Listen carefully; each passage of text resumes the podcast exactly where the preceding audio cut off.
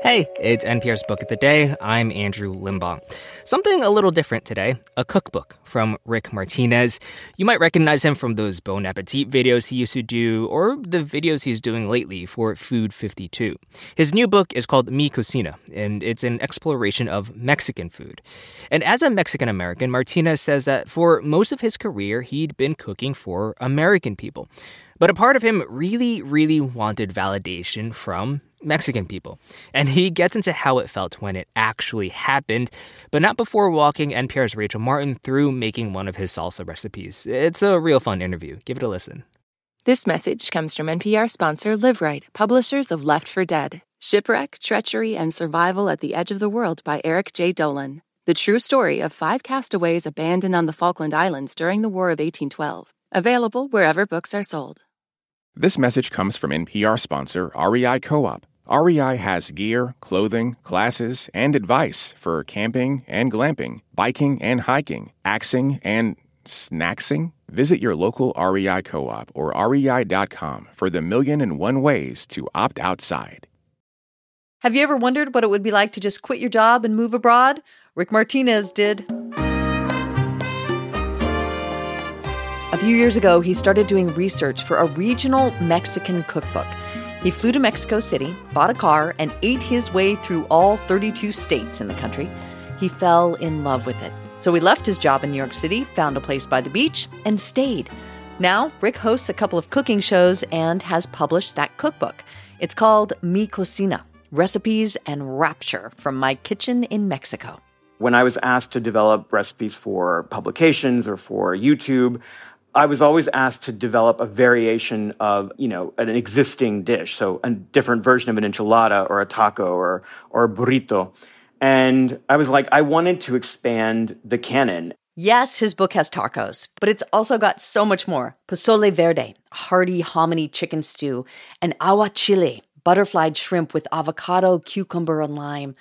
Rick knew the food was going to be amazing in Mexico, but he was blown away by the generosity he found you know, like people inviting me into their homes and showing me how to cook this food or cooks in a restaurant or in a, a, stall in the market, like inviting me into the, the kitchen to show me how something was done. And that was how I encountered a lot of food and a lot of cooks around the country. And it was just, it was just like this desire to show me the beauty of the cuisine and the culture and to share with me what they had grown, what they had cooked, what they had made. And it was just so beautiful, like the idea of sharing this with a complete stranger. The photos in this cookbook are so beautiful. I told Rick I want to live inside it and eat all the food. So he agreed to give me a taste of it by walking me through one of his recipes salsa de chipotle y chile de árbol. It's got smoky dried jalapenos that are stewed with tomatoes. Very spicy. Do you like spicy? So, do I like spicy? Um, I am going to admit to you that my tolerance is a little low. you can always cut back on the chilies, or you can you can take the seeds out of the chili de árbol. And I do. Come on, little guys. I also core my tomatoes and rough chop my onion, peel my garlic. As for those chipotles, you should smell them. I love the smell of oh, chipotles. Okay, like, let's see. Oh, hold.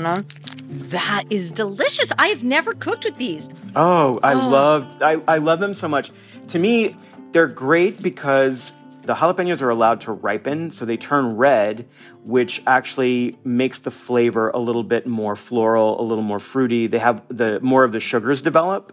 And so mm-hmm. you actually have a much more complex flavor in the chili, and then it's dried and concentrated, and then it's smoked. So it's just like a really beautiful layered flavor. With everything prepped, I toss my ingredients into a small pot, add some water, and bring to a simmer.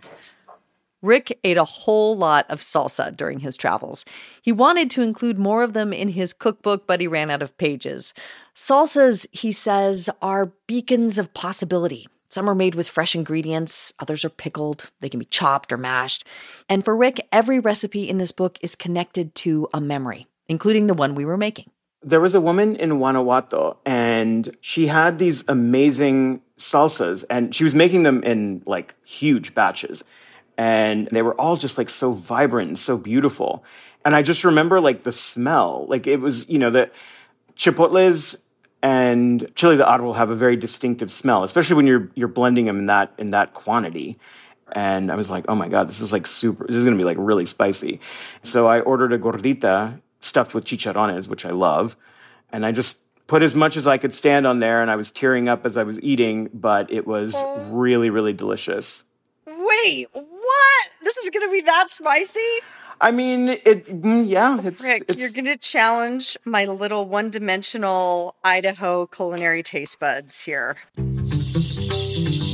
Rick grew up in Texas watching Diana Kennedy and Rick Bayless cook Mexican food on TV.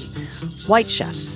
you know, like I respect the work that they've done, and I knew a lot more about Mexico and culture and food because of them.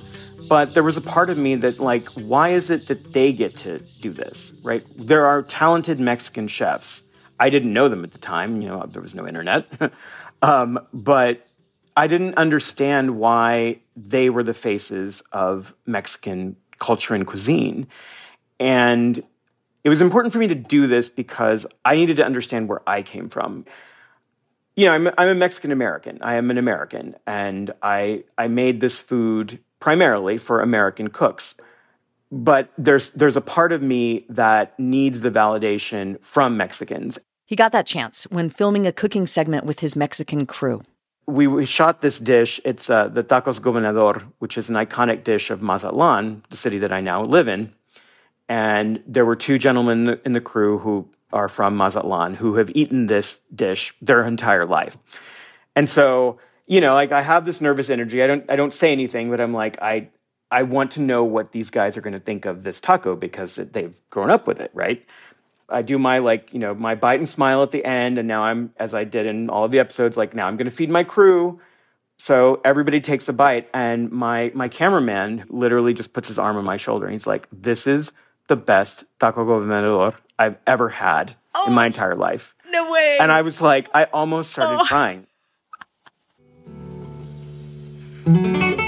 At this point, we check in on our salsa. The chilies and the vegetables have cooked down to the soft consistency.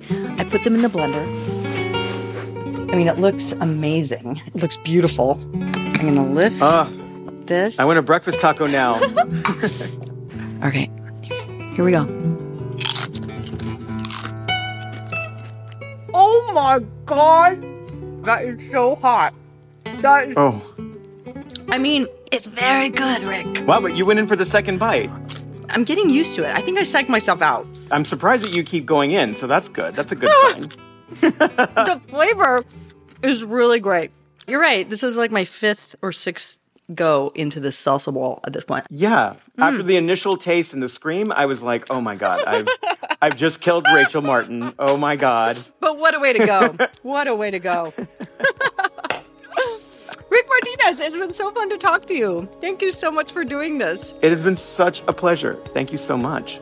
The book is called Mi Cocina Recipes and Rapture from My Kitchen in Mexico.